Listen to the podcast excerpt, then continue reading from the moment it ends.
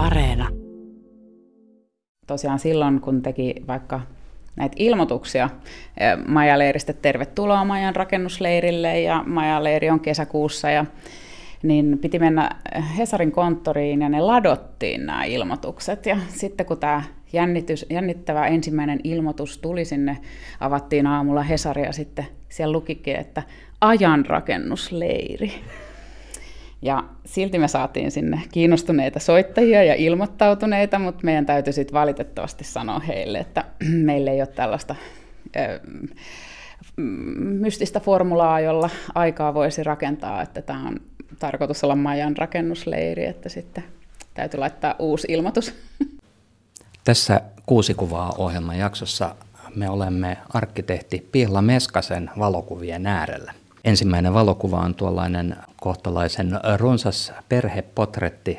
Se on hyvin tuore kuva sillä lailla, että sitä ei ole kuin muutama vuosi, kun se on otettu.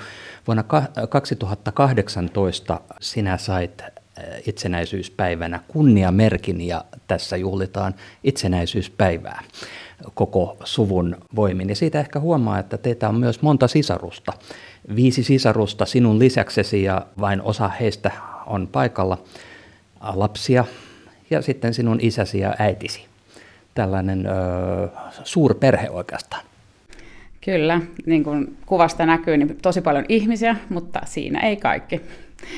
Tässä tosiaan me usein juhlitaan tota perheen kesken, ja tämä oli siitä mukava juhla, että tosiaan sain sen ensimmäisen luokan kunniamerkin, ja sitten meillä on tässä lisäksi vieraana Mauno Koivisto tuossa eturivissä, eli sisareni lapsi on nimeltään Mauno Koivisto.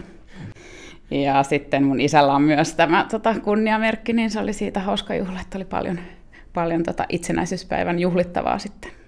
Millaista on elämä tuollaisessa suurperheessä sellaisille, jotka eivät ole sitä itse kokeneet? Että mitä se on, millaista on elämä, kun, kun on paljon sisaruksia ja paljon perheenjäseniä ja paljon sellaista yhteistä asiaa? No meillä ainakin se on sellaista niin kuin kiljusen herrasväkityyppistä elämää, että kun on paljon ihmisiä, niin sitten se äänitaso usein nousee, koska kaikilla on paljon sanottavaa ja sitten jokainen haluaa ehkä puhua toisen päälle, että saisi oman äänensä kuuluviin. Että mutta tota, sitten se on myös hauska sillä tavalla, että kun on paljon sisaruksia, niin sitten tavallaan tutustuu väkisin ja näkee erilaisia ihmisiä ja sitten pääsee seuraamaan niin kuin heidän elämää tosi läheltä. Kun sisaruksiahan ei voi niin kuin vaihtaa niin kuin ystäviä, niin sisarukset opettaa elämässä ihan eri lailla. Tuota, kärsivällisyyttä muun muassa ja erilaisia muita asioita. Se, että olet arkkitehti, niin millä lailla se juontuu tästä perhetaustastasi? No voisin tietenkin sanoa juontuvan näin jälkikäteen, että silloin itse kun lähti miettimään omaa uraa, niin se ei ollut yhtään selvä, että hain muun muassa teatterikorkeeseen ja mietin kaikkia eri uravaihtoehtoja, mutta ähm, jotenkin sitten päädyin sinne arkkitehtiopiskeluihin ja äitini hän on siis arkkitehti ja hän oli sitten mukana tässä opetushallituksen tällaisessa työryhmässä, jossa tehtiin Suomeen arkkitehtuurikasvatuksen ensimmäinen opetussuunnitelma, kansallinen opetussuunnitelma.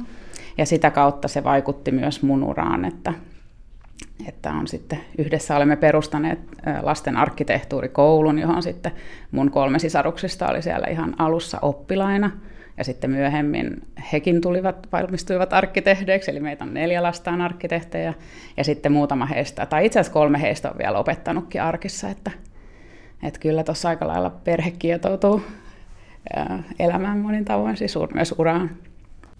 Miten äitisi innostui näistä asioista, siis sillä, että, että arkkitehtuuri ja kasvatuksen yhdistäminen tulee ymmärtääkseni hänen, hänen niin kuin jotenkin innostamanaan. Kyllä, että hän on ollut aina tosi kiinnostunut niin kuin luovuudesta ja ihmisen kaikista mahdollisista tavoista niin kuin ilmasta itseään. Ja on ollut tavallaan itse semmoinen Leonardo-ihminen myöskin, että hän on ollut, hän on ollut vaatesuunnittelija, hänellä on ollut oma vaatemerkki ja sitten hän on ö, keskittynyt lasten luovuuskasvatukseen ja ylläpitänyt tämmöistä päiväkotia, jossa on ollut sitten rakentelupäiväkoti nimellä ja sitten sitä kautta kiinnostunut myös tuomaan niin kuin tätä arkkitehtuurin omaa ammattia tähän ö, lasten niin kuin luovuuskasvatukseen. Sitä kautta päässyt itsekin tähän niin kuin kasvatukseen tutustumaan jo teini-ikäisenä. tietysti oli mulla kasvatettavana viisi pikkusisarustakin, mutta... Eli kun te perustitte vuonna 1993 lasten ja nuorten arkkitehtuurikoulu Arki, niin sä olit itse vielä opiskelija äh, ensimmäisellä tai toisella vuosikurssilla. Joo, eli se oli vuonna 1993, että mä olin just kakkosvuosikurssilla opiskelijana. Ja ystäväni ja kollegani, opiskelukaverini Miina Vuorinen myös oli mukana, että mun äiti kysyi silloin, kun juuri oli opetushallitus julkaissut nämä arkkitehtuuriopetuksen perusteet, että no niin, että nyt Suomessa kaivattaisiin tällaista, eikä ole yhtään arkkitehtuurikoulua, että lähdetäänkö perustamaan. Ja me oltiin superinnoissaan, se kuulosti ihan mielettömältä ja lähdettiin sitten täysillä tekemään asiaa, josta me ei vielä paljon tiedetty siinä vaiheessa. Mutta kokemus sitten ja elämä opetti. Me perustettiin arkkitehtuurikoulu Arkki 93 ja se on yhdistys ja sitten me aloitettiin koulun toiminta 94. Ja tässä ohjelmassa ollaan siis äh, arkkitehti Pihla Meskasen äh, valokuvien äärellä. Äh, meidän edessämme on nyt toinen kuva. Se on otettu aika pian sen jälkeen, kun arkkitehtuurikoulu Arkki oli perustettu vuonna 1993. Tämä on otettu ehkä seuraavana vuonna 1994 ensimmäiseltä majan rakennusleiriltä. Eli äh, te olitte muutaman kuukauden ehtineet suunnitella koulun opetusta ja sitten tuli kesä ja ensimmäinen kesäkurssi ja tämä järjestettiin Espoossa Ruukin rannassa ja tässä to- todella sitten ryhdyttiin heti tekemään arkkitehtuuria niillä välineillä, mitkä olivat ulottuvilla. Joo, nämä majaleirit on todella semmoinen klassikko, että näitä on nyt järjestetty 27 vuotta ja ne oli siitä heti alusta asti sai suuren suosion. Ja se oli ihanaa työtä siis olla itse, tuossa näkyy kuvassa, että siellä on minä ja arkin perustaja Miina Vuorinen ja sitten silloinen tuore poikaystäväni ja opiskelukaveri, arkkitehtiopiskelija Olli Pursiainen siellä myös rekrytoitu opettamaan, niin tota, se oli tosi ihanaa työtä olla ulkona, tehdä arkkitehtuuria tälle yksi yhteen mittakaavassa lasten kanssa. Lapset on siis rakentaneet tämän majan meidän ohjauksessa.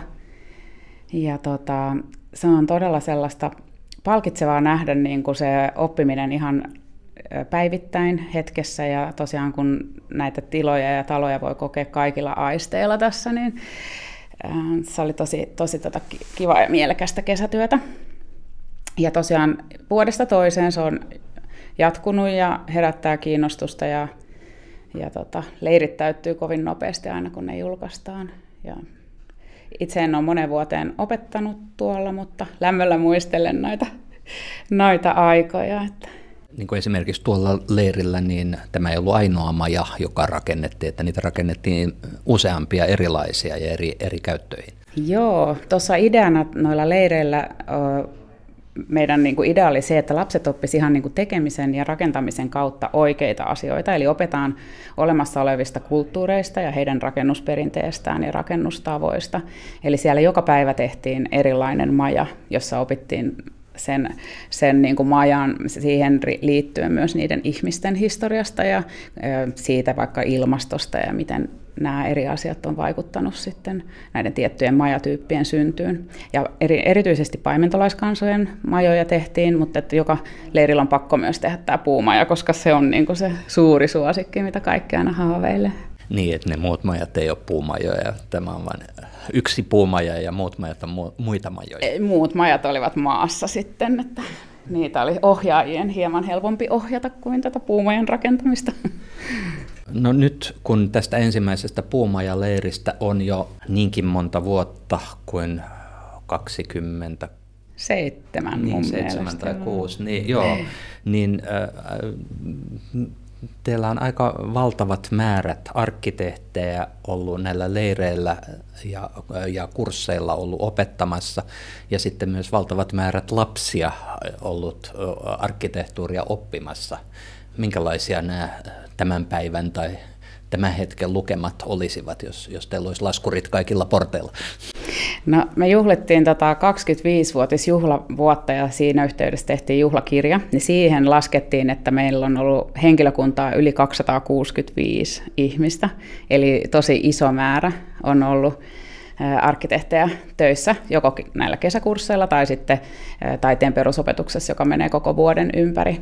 Ja lapsi on yhteensä ollut kursseilla, leireillä ja tapahtumissa kymmeniä tuhansia, reilusti yli 20 000. Et siitä ei pysty ihan tarkkaa lukua sanomaan, mutta isot määrät. Ja niitä tulee aina vastaan tuolla työelämässä, että se on hauskaa, että joskus he muistaa, tunnistaa vanhan opettajan ja sitten tota, hauskoin, ehkä yksi hauskimpia tilanteita oli tässä lähiaikoina, kun ollaan tehty kansainvälistä koulutusvientiä ja sitten meidän piti noita um, trademarkkeja rekisteröidä ja sitten meidän juristi oli meidän vanha oppilas Maja Leiriltä. Joo, että maailma on pieni sitten, kun tota, tällä lailla sitä lähestyy. Vielä tuosta majojen rakentamisesta, niin, niin kun pienistä lapsista on kyse, niin vanhempien mielipiteet varmasti vaikuttavat asiaan. Miten tuo tuommoinen puumajojen tai majojen rakentaminen, niin innostuvatko siitä enemmän vanhemmat vai lapset? Sekä että, että meillä Aluksi järjestettiin vain lapsille leirejä, mutta ihan joka viikko niin kun aikuiset kysyivät, että miksi on vain lapsille, että eikö mekin päästäisi.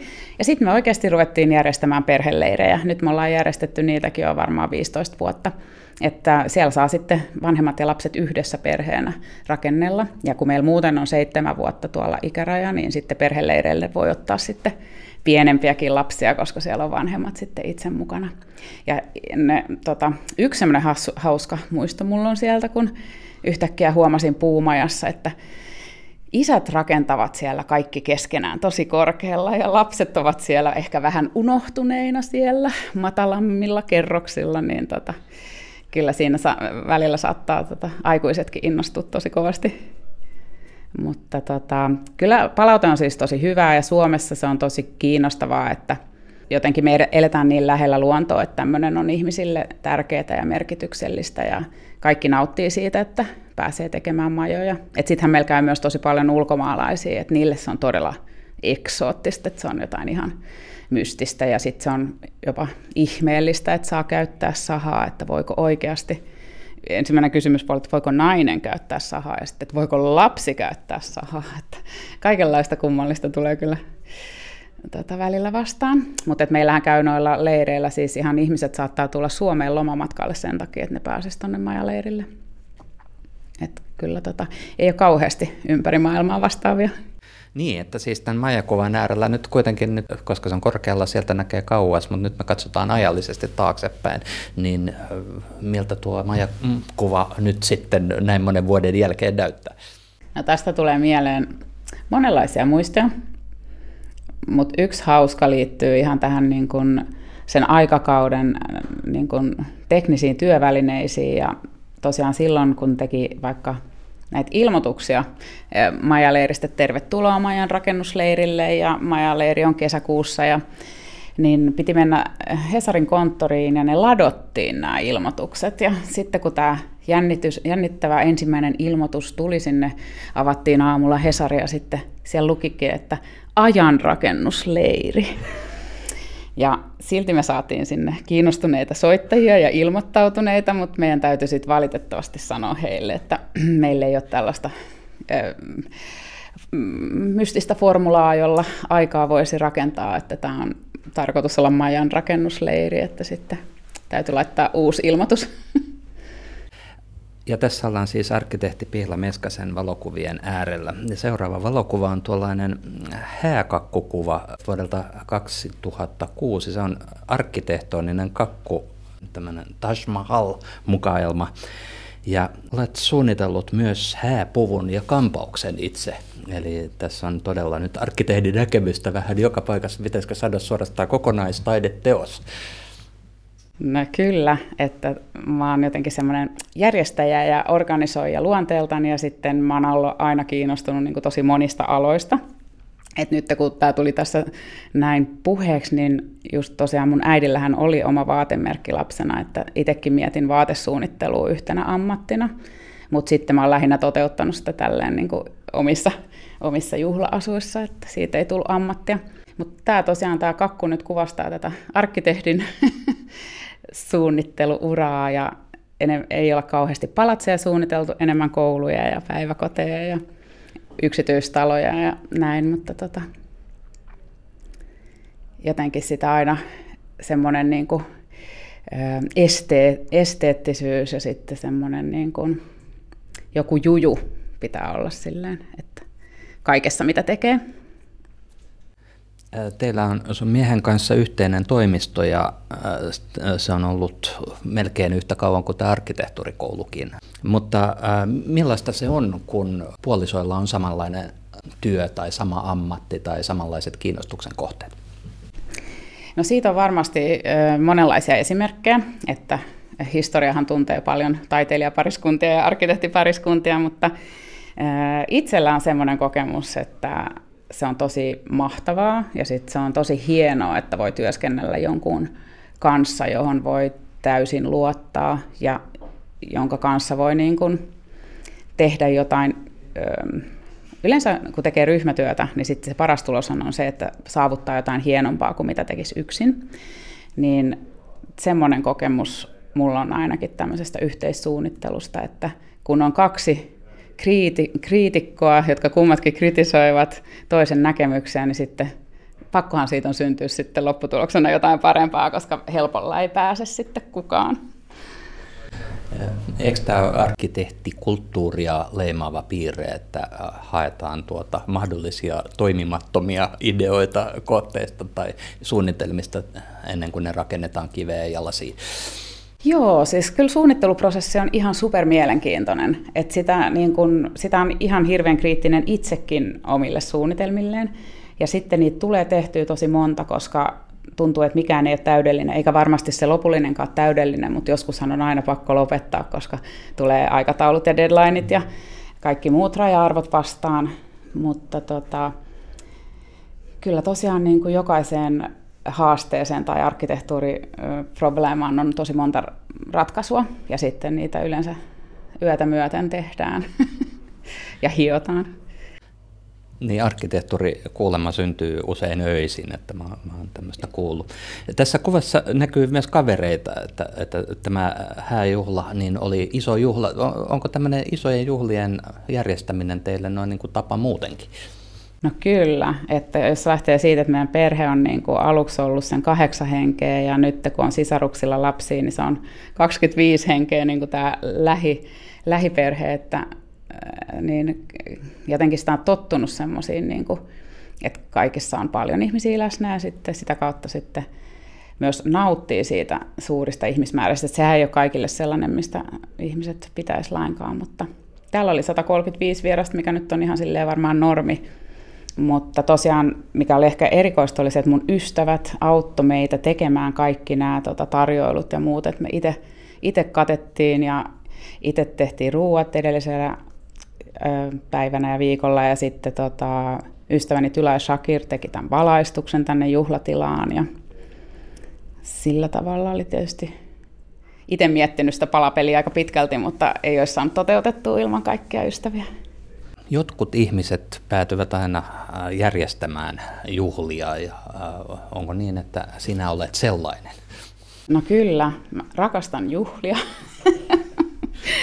ja tosiaan niin kuin, äh, järjestän paljon perhejuhlia ja sitten keksin juhlan aiheita tyhjästä, mutta myös on järjestänyt pitkään meidän ammattikunnalle tällaisia vaikka pienten toimistojen pikkujouluja, jossa sitten niin kuin kollegat kokoontuu juhlimaan yhdessä, yhdessä pikkujoulua. Sitten pienet toimistot yhdessä, niin sitten meitä onkin jo 250 helposti. Eh, minkälaista mielenlaatua tuollainen äh, asioiden järjestäminen edellyttää, että, että asiat äh, ovat järjestyksessä ja lokeroissaan, kun juhlat alkavat tai, tai kun taloa rakennetaan tai kun koulutusta suunnitellaan?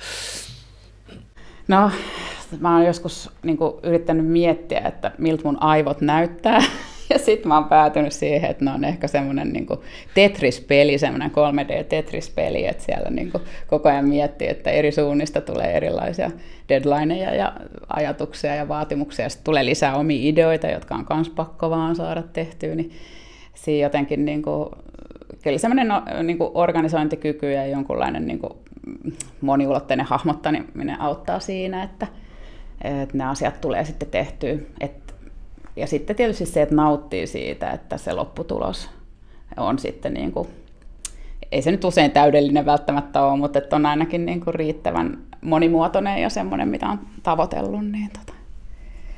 Voiko tämä liittyä jotenkin myös tietenkin ammattiin myös, mutta että niin kuin siihen, että on kaitsenut pikkusiskoja tai äh, sisaruksia?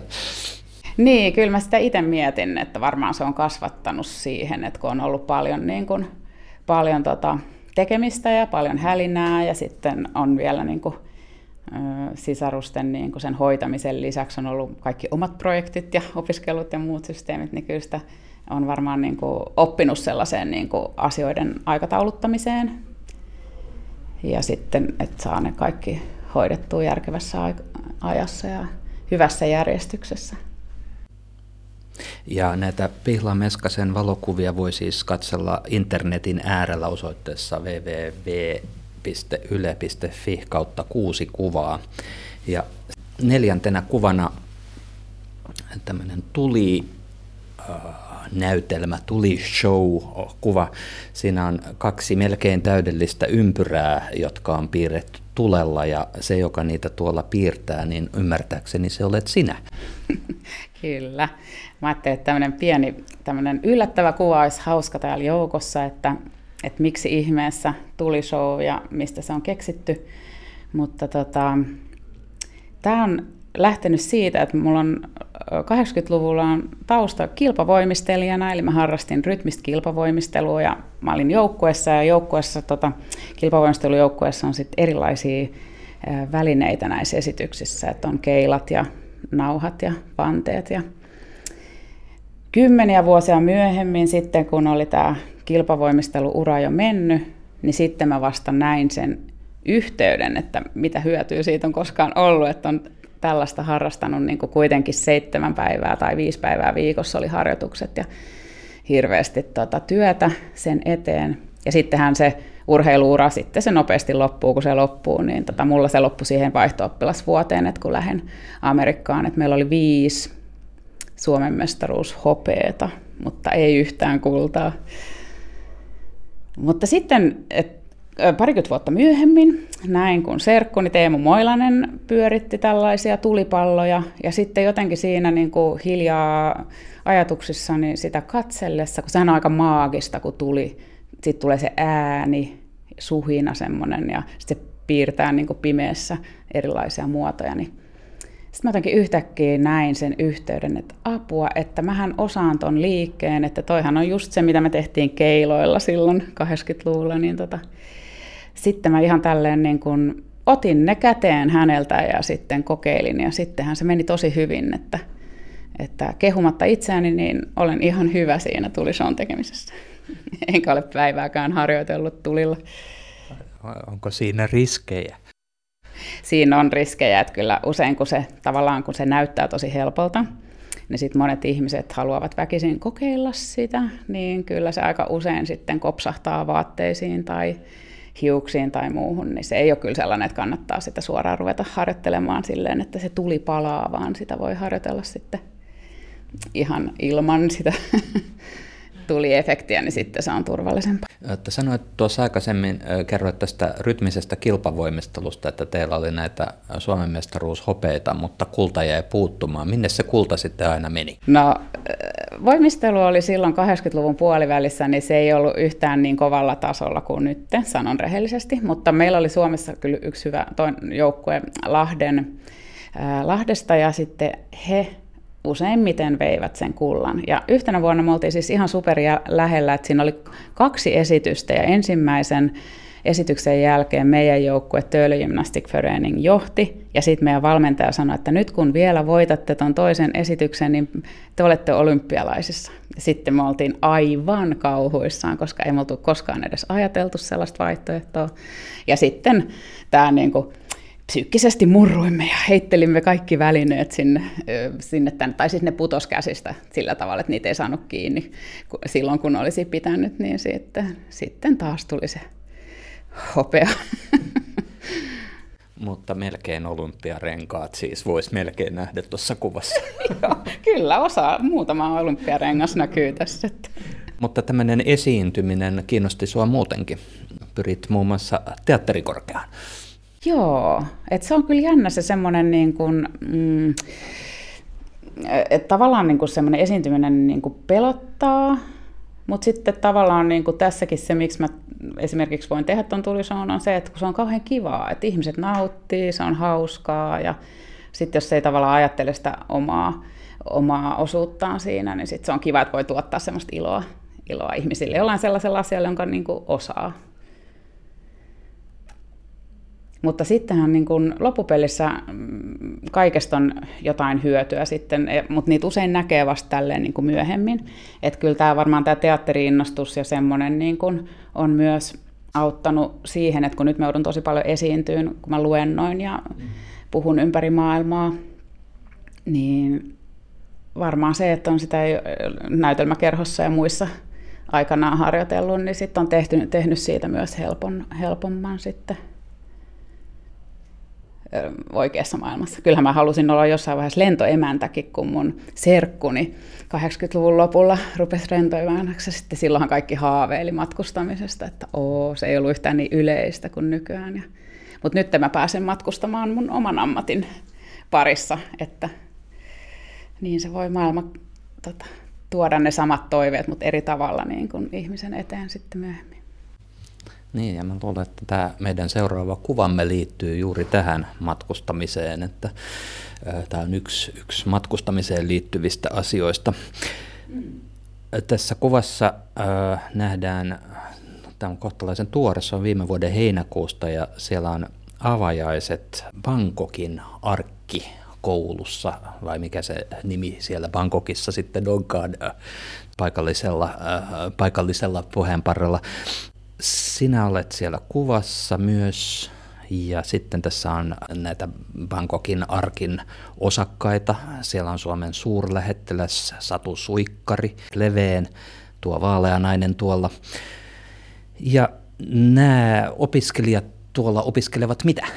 Tässä on tosiaan meidän avajaisista kuva, jossa on ihan tuolla alimmassa rivissä on 5-6-vuotiaita lapsia, ja he on ollut tällaisessa työpajassa, jossa on tehty sweet architecture-teoksia, eli tämmöisiä rakenteita karkeista ja cocktailtikuista. Ja sitten keskimmäisessä rivissä on nuoria neitoja, taisi olla, joo, kaikki taitaa olla nyt tässä kuvassa tyttöjä. He on ollut tämmöisellä fashion design-kurssilla ja heillä on nämä mustat, valkoiset ja vaaleanpunaiset asut, on kaikki heidän omia ompelemia, suunnittelemia ja ompelemia.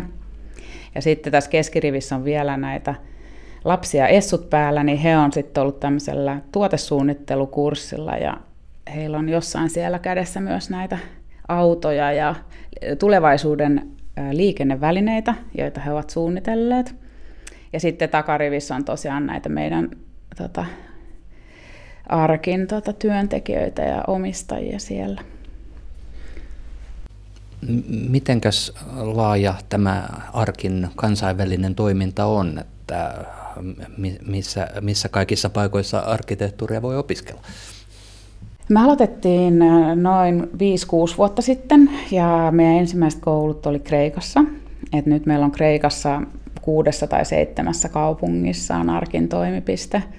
Ja siellä, siellä se on sille hiljalleen laajentunut tämän viiden vuoden ajan. Nyt ihan pari vuotta sitten ollaan laajennuttu tuonne Aasiaan. Et aloilla, meillä on Vietnamissa, Kiinassa ja nyt täällä Taimaassa ollut vuoden. Ja on tosi kiinnostavaa kyllä. Jokainen kulttuuri on ihan tosi erilainen, mutta silti niin kuin jotenkin semmoinen ihmisyys on samanlaista kaikkialla maailmassa, että vaikka niin kuin ollaan ihan ihan erilaisista lähtökohdista, niin sitten löytyy myös sellaisia samanlaisuuksia ihmisistä. Miten ne arkkitehtuurin perusideat, niin, niin tota, ovatko ne universaaleja vai, vai tota, kulttuurikohtaisia? No sekä että, että jotkut asiat on tietysti samoja ja sitten toiset on hyvinkin sellaisia kulttuurisidonnaisia. Ja sitten myös se merkitys, että minkälainen merkitys arkkitehtuurilla on, niin sekin on mun mielestä aika kulttuurisidonnaista. Ja sitten tietenkin näissä tämmöisissä kehittyvissä maissa niin se on hyvin erilainen, ettei sitä ehkä ajatella samalla lailla kuin, kuin Suomessa. Mutta toisaalta kun me keskitytään tavallaan tämmöiseen luovan ajattelun opettamiseen arkkitehtuurin kautta, niin sehän on ihan universaalia. Ja se on nyt tavallaan, mikä, mistä paljon puhutaankin nykyaikana, että koulu, nykykoulu ei välttämättä just opeta sitä, mitä lasten pitäisi oppia, vaan että nykykoulu on tehty silloin teollistumisen aikakaudella ja sitten ne opit on siellä ehkä jo vähän vanhanaikaisia ja sitten kun maailma muuttuu niin nopeasti, niin sitten semmoinen asia kuin luovuus, niin se on ehkä järkevämpää opettaa, koska sit sitä pystyy käyttämään missä tahansa ammatissa hyväkseen. Miten sitä luovuutta opetetaan? Niin, no me opetetaan sitä niin kuin arkkitehtuurisuunnitteluprosessin kautta. Ja tosiaan voi sanoa jo silleen, että kun on kuitenkin monta vuotta tehnyt tätä, niin se, että oppii luovaa ajattelua, vaikka se liittyisi nyt tässä tilanteessa arkkitehtuuriin, niin sitä pystyy käyttämään kaikki, kaikissa elämänalueissa. Et meidän, meidän tuohon op, opettamiseen ja oppimiseen kuuluu se, että tehdään suunnitteluprosessi ja tehdään niin kuin, myös ihan rakennetaan pienoismalleja, eli tehdään kolmiulotteista hands-on työskentelyä, ja sitten siinä tulee kaikki ne eri suunnittelun vaiheet. Niin vaikka se liittyy tässä meidän koulun opetuksessa arkkitehtuuriin ja designiin tai vaatteisiin, niin sitten sitä pystyy hyödyntämään, vaikka oli se nyt sitten biologian tutkimusta tai jotain muuta asiaa sitten lopullisessa työelämässä. Mikä on se niin kuin, tavallaan luovuuden ja kädentaitojen, sen, niin kuin, tavallaan sen, niin kuin, että kädet savessa tehdään jotain, niin sen yhteys? No mä uskon siihen, että käsillä tekeminen on niin kuin, tavallaan niin kuin mistä se sanakin tulee, käsittää, jos suomen sana miettii, niin se on oleellinen osa niin kuin sitä ymmärtämistä, on se käsillä tekeminen. Niin mun mielestä se on osa sitä oppimista, että kun tavallaan jos miettii just kouluoppimista, niin siellä aika paljon luetaan kirjoista ja tehdään niin kuin hyvin yksipuolisesti sitä harjoituksia niin ennenhän oli tämmöinen apprenticeship-tyyppinen tapa oppia ennen kuin oli koulut, niin silloinhan oikeasti opittiin tekemisen kautta ja harjoittelun kautta ja just käsillä työskennellä. Tietenkin riippuu ammatista, että missä tarvitaan käsiä tai ei, mutta kyllä, kyllä mun mielestä sen näkee, että se on tosi paljon voimallisempaa se oppiminen, kun sen tekee sillä tavalla. Niin kuin esimerkiksi kun arkkitehtuuri on kolmiulotteista, niin sitten sen oppiminenkin on mun mielestä kolmiulotteista. Tosin kuinka paljon arkkitehtuurin tekemisessä nykyisin tarvitaan sitä käsityötä sitten enää, vai onko se jo kokonaan karannut sinne 3D-mallien maailmaan? Niin, varmasti opiskelupuolella on pitkälti, käytetään 3D-malleja, mutta kyllä Suomessa mun mielestä korostetaan vielä opiskelu, opiskeluissa myös näiden ihan 3D-mallien tekemistä. Totta kai niitäkin voidaan tehdä 3D-printtereillä tai jollain, mutta että se kolme, kolmiulotteinen hahmotuskyky on kuitenkin tosi tärkeää. Ja sitten jos lastenkaan tällaisia asioita käsittelee, niin se on helpointa tehdä sitten pienoismallirakentamisen kautta, kun kaikkialle ei kuitenkaan ole sitten ehkä 3D-ohjelmia ja printtereitä, niin ihan perinteisillä tavoilla voi opetella. Mm. Onko sulla jäänyt mieleen jotain sellaisia niin kuin vuosien varrelta jostain jotain sellaista niin kuin hetkeä, jolloin se olisi niin kuin jotenkin näyttäytynyt se oppimisprosessi sun edessä jotenkin niin kuin havainnollisesti tai että sä olisit huomannut, että ahaa, tässä se nyt tapahtuu, että nyt se ajattelu laajenee tai Lasten kanssa toimiminen on sellaista niin kuin vuorovaikutusta ja kaksisuuntaista oppimista, että aina kun tekee jotain projekteja, niin oppii myös itse. Et on tosi paljon niin kuin sellaisia muistoja ja aha-elämyksiä, mitä lapset on antanut, mutta yksi oli esimerkiksi mielenkiintoinen kaapelitehtaalle. Me käsiteltiin jotain Alvaraallon arkkitehtuuria, tiililimityksiä ja tällaista. Ja sitten eräs lapsi sanoi, että – Aa, se katsoi sitä kaapelitehtaan tiiliseinää ja sanoi, että nyt hän näkee koko maailman ihan toisilla silmillä. Ja tavallaan alkoikin nähdä, että se ei ollut pelkkä pinta, vaan että siinä pinnassa oli se struktuuri ja, ja että miten se olikin rakennettu.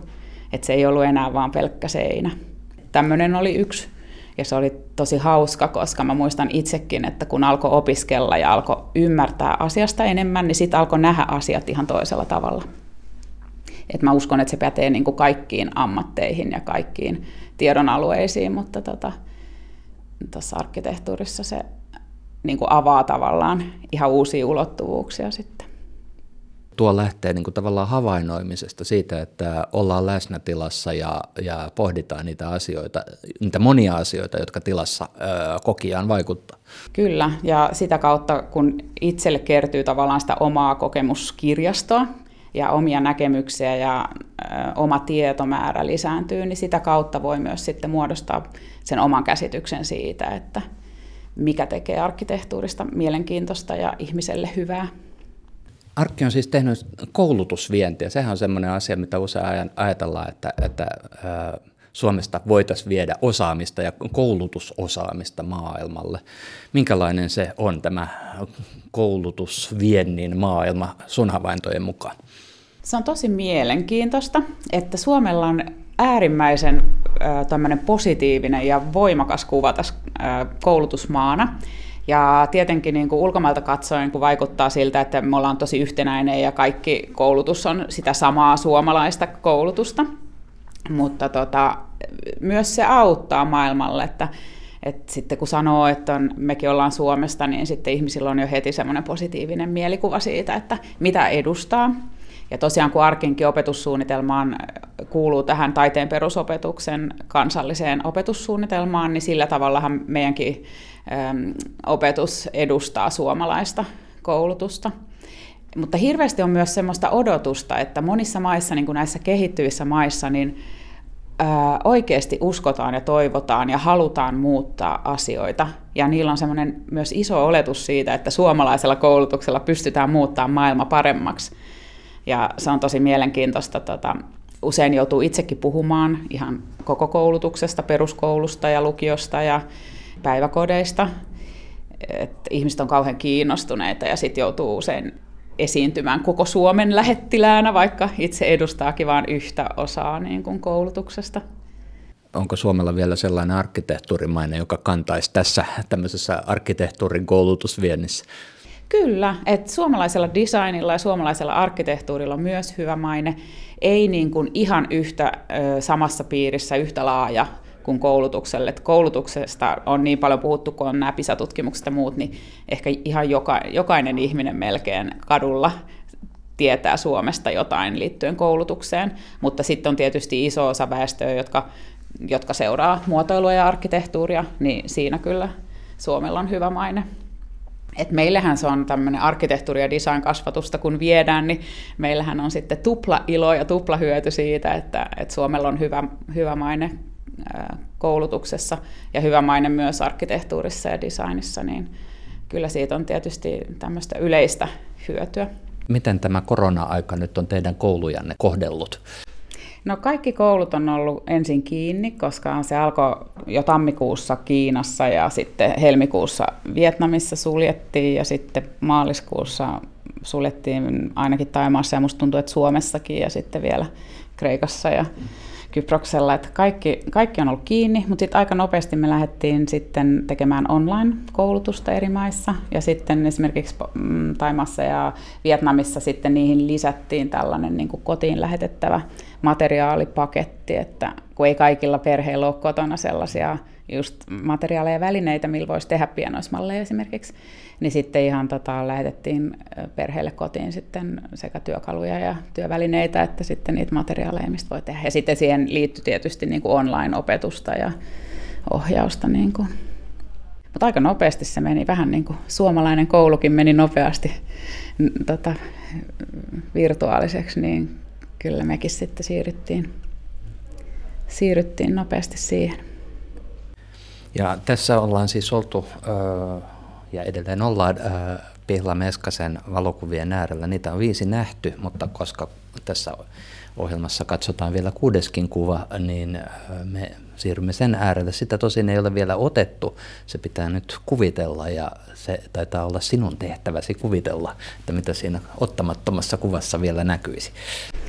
No tämä ottamaton kuva on tämmöinen rikastava yhteistyökuva, jota mä en tiedä miltä se näyttäisi, mutta tota, mulla tuli mieleen tämmöinen tota, Pekka Himasen luento, jonka mä kuulin, missä hän puhui tämmöisestä rikastavasta vuorovaikutuksesta. Ja sitten hän käytti esimerkkinä tällaista improvisaatiomusiikkiesitystä, missä Ella Fitzgerald ja joku toinen jatsmuusikko improvisoivat keskenään ja kumpikin tavallaan innosti sen toisen niin kuin vaan yhä huikeampiin ja huikeampiin improvisaatiosuorituksiin. Ja se oli niin kuin puhetta musiikin kautta. Ja mä näen niin kuin luovuuden kanssa sellaisena samantyyppisenä puheena erilaisten ihmisten välillä. Ja siinä on just tosi tärkeää, että siinä on erilaisia ihmisiä, koska jokaisella on omanlainen näkemys ja kokemus maailmasta. Ja jokainen on niin kuin, jokaisen ihmisen se yksilöllinen näkemys muodostuu koko elämästä. Mä, mä ajattelen sen silleen, että ka, joka ikinen tapahtuma ja joka ikinen koulutus ja joka ikinen asia, mitä sä teet, niin tavallaan muodostaa sen ä, tietotaidon, mikä jokaisella on. Niin sitten se on ihan superhuikeeta tehdä yhteistyötä eri alan ammattilaisten kanssa. Ja vaikka itse tekeekin niin kuin arkkitehtuuria tai suunnittelua, niin siinä kun mä kuulin sen luennon tästä tällaisesta improvisoidusta jatsmusiikista, niin mä tunnistin sen, että se on niin kuin ihan sama kuin tekee semmoista luovaa suunnittelutyötä. Ähm, niin että siinä on se, että sä voit kannustaa toista ihmistä ja sitten päästä yhdessä niin kuin semmoisiin huikeampiin suorituksiin. Joo, siis tuosta improvisaatiosta sanotaan aina, että se on niinku tavallaan niinku, kielen kaltaista, tai musiikki on kielen kaltaista, ainakin silloin improvisoituna, että samalla lailla kun me improvisoidaan puhetta koko ajan, meillä on jotain, mitä me halutaan sanoa, ja sitten ne sanat tulevat meidän suusta, ja se on improvisoitu se lause ja se, se puhe, puheen kokonaisuus. Niin millä lailla niin kuin tuollaisessa luovassa suunnittelussa, olkoon vaikka arkkitehtuurialalla, niin millä lailla se niin kuin yhteys tuohon kieleen tai puhumisen aktiin on? Varmaan tosi kaukainen suhde, koska tota, siinä pelataan jollain ihan eri kielellä. Et pelataan niinku tilan ja valon ja materiaalien ja muotojen ja kokemuksen ja liikkeen ja tällaisella ihan eri kielellä. Et monestihan niin kun ei ole kauhean helppo edes selittää tällaisia suunnitelmia, kun ne onkin ehkä enemmän tarkoitettu arkkitehtuuri on tarkoitettu koettavaksi ja erityisesti niin kuin kaikilla aisteilla. Et monesti mä luulen, että semmoinen iso väärinkäsitys, mikä on tullut tuolla ulkomaillakin vastaan arkkitehtuurista, on se, että se on pelkkää jotain visuaalista tai pelkkä fasaadi tai joku aikakausi. Et, että mm, itse mä ainakin just uskon tämmöiseen niin kuin kokonaisvaltaiseen arkkitehtuurikäsitykseen, missä se on niin kuin elämän näyttämö ja semmoinen tila, joka mahdollistaa asioita ja totta kai arkkitehtuuri voi olla semmoistakin, jota, joka sulkee pois jotain asioita, mutta et parhaimmillaan arkkitehtuurilla luodaan semmoiset elämän puitteet, jolla ö, rikastetaan sitä elämisen mahdollisuuksia ja annetaan tila, tilaisuuksia asioille tapahtua ja ihmisille käyttää sitä tilaa. Ja jos on vaikka kaupunkitila, niin että se niin kuin inspiroi ja mahdollistaa erilaisia tapahtumia.